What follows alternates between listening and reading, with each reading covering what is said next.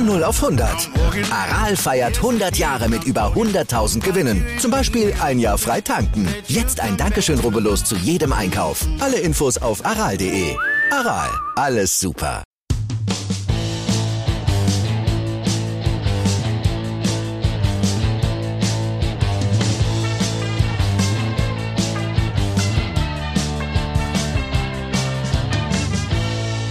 Ah, bitte, schön, dass ihr dabei seid. Ich bin Christoph Fetzer. Bissel Hockey geht immer. Und jetzt laufen sie, die Playoffs. Die erste Playoff-Runde. Die ersten beiden Spiele sind rum. Bevor wir auf die beiden Partien blicken mit den Kollegen Sebastian Böhm und Bernd Schwickerath, möchte ich ganz herzlich Danke sagen, denn es sind, ja, in den letzten Tagen ein paar Texte natürlich erschienen bei Bissel Hockey, äh, Rückblicke auf die Saison von den Mannschaften, die raus sind und natürlich Vorschauen auf die Playoffs. Und äh, ja, es sind ein bisschen Hockey-Supporterinnen und Supporter in Scharen gekommen. Vielen Dank dafür. Also cool, dass ihr die Geschichte auch unterstützt und ja, dafür sorgt, dass es ganz, ganz viel Playoff-Berichterstattung hier geben wird bei Bissl Hockey im Podcast und natürlich auch im Blog steady.de slash Hockey. Da könnt ihr Abos abschließen ab einem Euro. Im, was ihr zahlt, könnt ihr selber entscheiden. Äh, könnt selber entscheiden, was euch das Ganze wert ist. Ab einem Euro seid ihr dabei, da kriegt ihr die Texte und die Podcasts gibt natürlich so äh, oben drauf kostenlos. Die ersten beiden Spiele in der ersten Playoff-Runde, Fischdamm Penguins Bremerhaven gegen die Nürnberg Ice Tigers 3 zu 1 und Düsseldorfer EG gegen die Löwen Frankfurt 5 zu 0. Fangen wir mit dem engeren Spiel an, Bremerhaven gegen Nürnberg. Ja, was haben wir gesagt in der Vorschau oder ja, in der Vorschau? MVP bei den Fischdamm Pinguins. Jan Urbas, was macht er? Drei Tore macht er. Eins durch den Konter, schnell umgeschaltet, äh, ja, ein Zweikampf gewonnen, ein Laufduell von Jeglitsch, der Querpass und das Tor von Urbas. Dann der Ausgleich von Schmölz, so ein klassischer Schmölz, äh, auch ein Powerplay-Tor. Nach gewonnenem Bulli, zack, einfach reingehauen das Ding. Ja, Überzahltor von Urbas zum 2 zu 1. Auch da kam ja, der Pass erst von Jeglitsch, dann von Samuelsson und dann noch ein Empty Net Goal von Orbas zum 3 zu 1. Also Orbas, die Slowenenreihe und natürlich einfach die Konsequenz und auch die Kaltschnäuzigkeit der Fischdamm Penguins sicherlich entscheidend. Ich habe die Kollegen Böhm und Schwickerath gefragt, ja, schick mal so zwei, drei Minuten vielleicht WhatsApp-Sprachnachricht nach dem Spiel. Sie haben sich nicht ganz an die zeitliche Vorgabe gehalten, aber ist mir auch völlig egal. Sebastian Böhm mit seiner Einschätzung zum Spiel Fischdamm Penguins gegen Nürnberg Ice Tigers. Zwei Minuten per WhatsApp wolltest du haben, Fetzi. Ich bin mir nicht sicher, ob das langt. Ich bin mir aber auch nicht sicher, ob es nicht einfach viel zu viel ist. Denn vieles von dem, was heute in Bremerhaven passiert ist, kennen Fans der Ice Tigers und kennen Beobachter der Ice Tigers. Die saudumme Strafe von Oliver Mebus, die dann ähm, zum Siegtreffer durch, ja, große Überraschung, Jan Urbas geführt hat. Also ich meine, der macht einen Crosscheck, kommt davon, macht einen zweiten Crosscheck, kommt nimmer davon und kann die Welt nimmer verstehen. Das ist nun mal eine Strafe. Ich weiß, wird in der DEL eher selten gepfiffen und auch nicht konsequent. Ähm, aber es ist dennoch eine Regelübertretung und meines Erachtens auch eine sehr, sehr dumme, weil sie nie zu irgendwas führt. Ähm, in dem Fall hat sie auch dazu geführt, dass die Eisbergs dieses erste Spiel verlieren. Warum sie das auch verloren haben, dazu muss man noch ein bisschen ausholen. Sie haben letztes Jahr in einer Playoff-Serie gegen die Düsseldorfer EG verloren. Die war sehr emotional, auch sehr kurz, drei Spiele, sehr wild. Ähm, sie haben auch da wieder gegen einen äh, einzelnen Spieler verloren, wenn Daniel Fischbuch da nicht die beste Woche seiner Eishockey-Karriere gehabt hätte. Denn wenn die Eistigers ins Viertelfinale eingezogen, so äh, hat es nicht gerankt. Damals waren sie sehr, sehr emotional. Und in Bremerhaven schien es jetzt so, als würden, wollten sie diese Emotionalität so ein bisschen versuchen zu kontrollieren. Das hat dann dazu geführt, ähm, dass sie sehr, sehr nervös begonnen haben, dass sie eigentlich nie zu ihrem Spiel gefunden haben, so richtig, so wie das am Sonntag eben dann doch noch möglich war in einem Spiel, in dem es um nicht viel äh, mehr ging, vor allem für die Fishtown Pinguins. Ähm, das ist natürlich auch eine Erklärung, warum die Ice Tigers da gerade im zweiten Drittel so hoch überlegen waren und das hat natürlich mit den Playoffs dann überhaupt nichts zu tun. Bremerhaven ist eine Mannschaft, die halt einfach sehr, sehr wenig Fehler macht, äh, die ganz genau weiß, wann sie zuschlagen muss und äh, die in dieser Form, und diese Form hatte sie ja nicht aufgrund von Verletzungen während der Saison, äh, diese slowenische Reihe ist halt einfach absolute Extraklasse. Alles, was heute gut war äh, für Bremerhaven, lief über diese Reihe. Alle anderen haben einfach nur sehr routiniert und sehr reif ihren Job erledigt. Und äh, Nürnberg hat eigentlich erst so richtig aufgedreht in den letzten zwei Minuten, was sie da noch an Chancen erspielt hatten. Ähm, das hatten sie im ganzen Spiel davor nicht. Ähm, das war einfach noch zu wenig und ich glaube wirklich, dass das einfach daran lag, dass Nürnberg ein weiteres Mal nicht reif genug war. Letztes Jahr waren sie nicht reif genug, um ihre eigenen Emotionen kontrollieren zu können. Äh, diesmal waren sie zu kontrolliert ähm, und haben da nicht zu ihrem Spiel gefunden. Wenn sie da am Freitag ein gesundes Mittelmaß finden, dann wird es sehr viel besser aussehen und dann wird es da auch in Spiel drei gehen. Ähm, wenn nicht, ähm, dann äh, wird es auch äh, sehr schwierig, vor allem wenn sie einfach von der Strafbank nicht wegbleiben und ähm, diesen dieser extra Reihe und diesen extra Können in der ersten Reihe. Und äh, man redet viel über Jan Urbas. Ähm, ich fand Sieger Jeglitsch war heute äh, der überragende Spieler für Bremerhaven, war eigentlich an jeder ähm, gefährlichen Situation beteiligt, ähm, hat ja Urbas auch die Tore dann aufgelegt und ähm, hatte zwei äh, Treffer ans Stahlgestänge im zweiten Drittel. Ähm, also äh, absolut verdienter Sieg äh, für die Fishtown äh, Pinguins. Äh, so als neutraler Beobachter wünscht man sich äh, für den Freitag, dass die Playoffs dann auch ein bisschen losgehen, denn, denn es war doch sehr ereignislos ähm, dieses erste Spiel, ähm, was sicherlich nicht zugunsten der Ice Tigers äh, dann funktioniert. Die brauchen einfach ein bisschen mehr Aufregung. Ja, vielen Dank, Sebastian. Ähm, und dann am Freitag natürlich die nächste Chance für die Ice Tigers, die Serie auszugleichen. Wir haben es gehört. Sebastian ist ganz zuversichtlich. Ich muss auch sagen, jetzt vielleicht dann der Knackpunkt eben die Strafe von Mebus zum Powerplay-Tor von Urwas zum 2 zu 1. Es ist einfach ein Crosscheck und äh, einer wird noch übersehen, der zweite, der wird dann gepfiffen und dann gibt's das Powerplay und das nutzen die Fischdamm Penguins aus.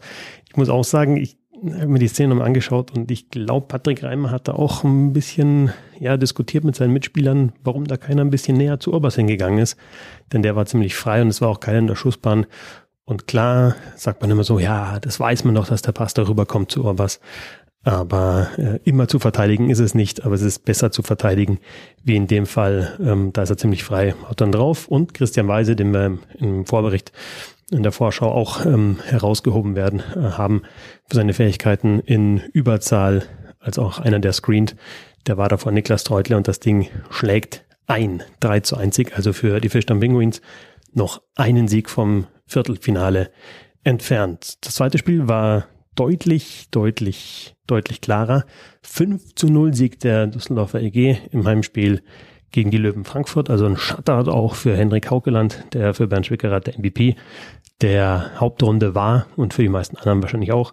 Tore durch Blank, Schiemens und McCauley ganz schön hintereinander im zweiten Drittel und dann ja mit äh, Alexander Barter im ähm, dritten Drittel und hinten raus noch Daniel Fischbuch in Überzahl zum 5 zu 0. Sehr, sehr klare Sache vor, so sagt Bernd Schwickerath, ja, sehr, sehr leere Halle verglichen zu den Spielen zuvor.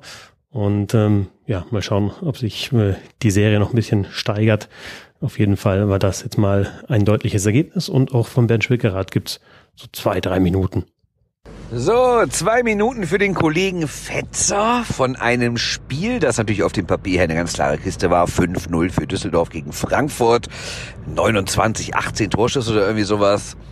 Trotzdem muss man sagen, es gab Momente in diesem Spiel, da sah das gar nicht so souverän aus. Also du hast der DEG schon angemerkt, dass sie in den letzten Wochen ins Grübeln gekommen war, in den letzten Tagen, sagen wir mal eher. Also, dass man kurz vor Ende der Hauptrunde noch das Viertelfinale verspielt, das hat was gemacht mit dieser Mannschaft. Also, gerade auch, weil sie das Tor nicht getroffen hat. Und dann hat sogar Hauke dann mal daneben gegriffen. Das war dann alles nicht mehr so rund.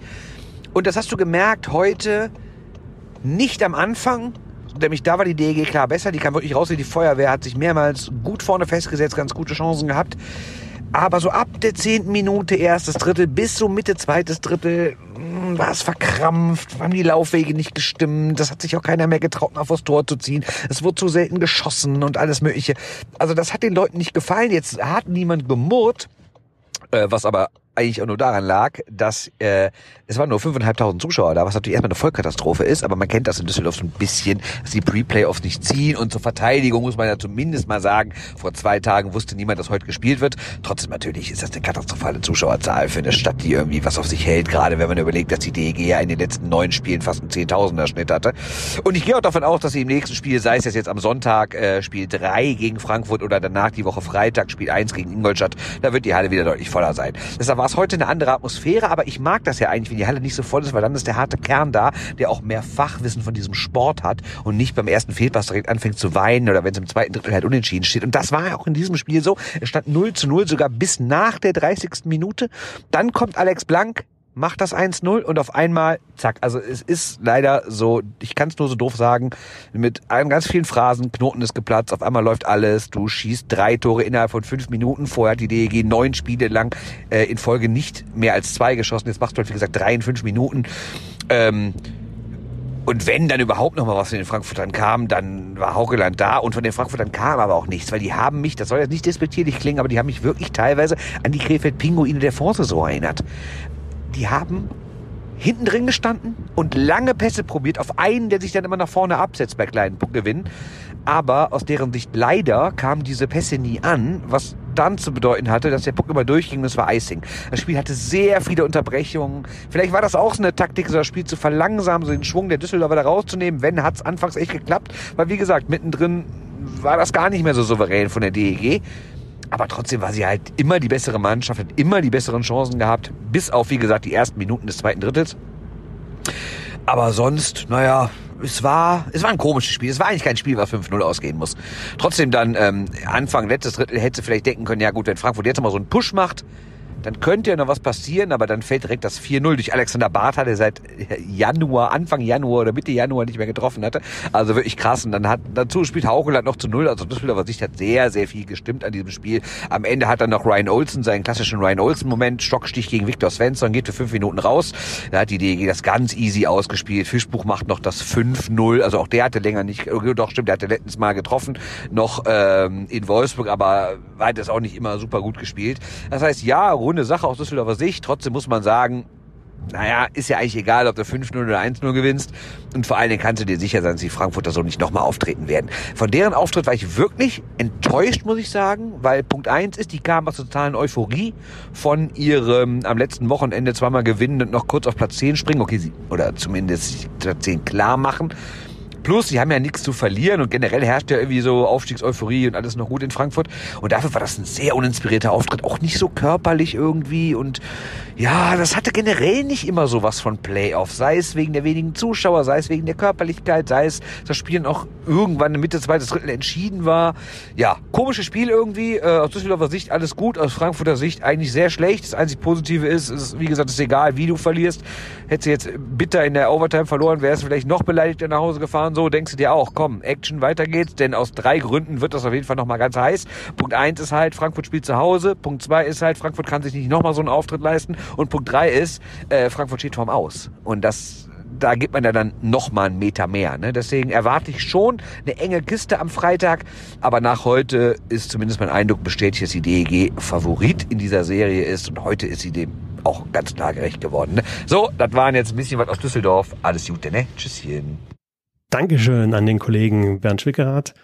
Und ja, vielleicht zu Olsen nochmal kurz. Ich meine, das ist ein absolut unnötiger Stockstich gegen Alexander Barter. Ich finde, es war dann in der Zeitlupe ja oben halt schon zu erkennen, dass er ihn, dass er ihn trifft, dass er da hinterher geht.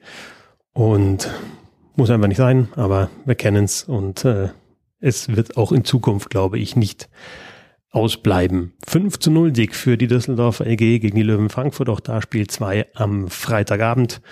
Ja, mal schauen, welche Antwort die Löwen noch geben können. Bis jetzt haben Bremerhaven und Düsseldorf vorgelegt. Ich werde mir die Spiele nochmal genauer anschauen im Laufe des Mittwochs und dann auch im Blog noch äh, ein paar Kleinigkeiten schreiben und natürlich auch über Social Media, also Social Media at Bissl Hockey, ähm, vor allem auf Twitter und auf Instagram und natürlich steady.de slash Hockey für alle Texte. Nochmal danke an alle, die supporten und dazugekommen sind in die Bissl Hockey Fankurve. Danke fürs Zuhören, weiter viel Spaß mit den Playoffs und bis zum nächsten Mal. Servus.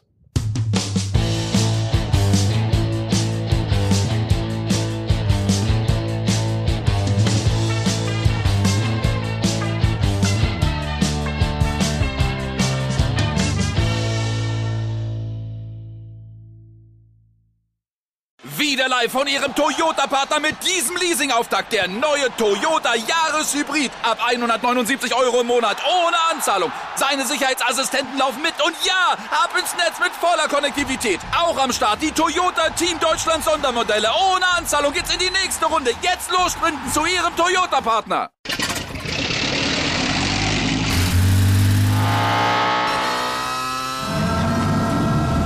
Von 0 auf 100. Aral feiert 100 Jahre mit über 100.000 Gewinnen. Zum Beispiel ein Jahr frei tanken. Jetzt ein Dankeschön, rubbellos zu jedem Einkauf. Alle Infos auf aral.de. Aral, alles super.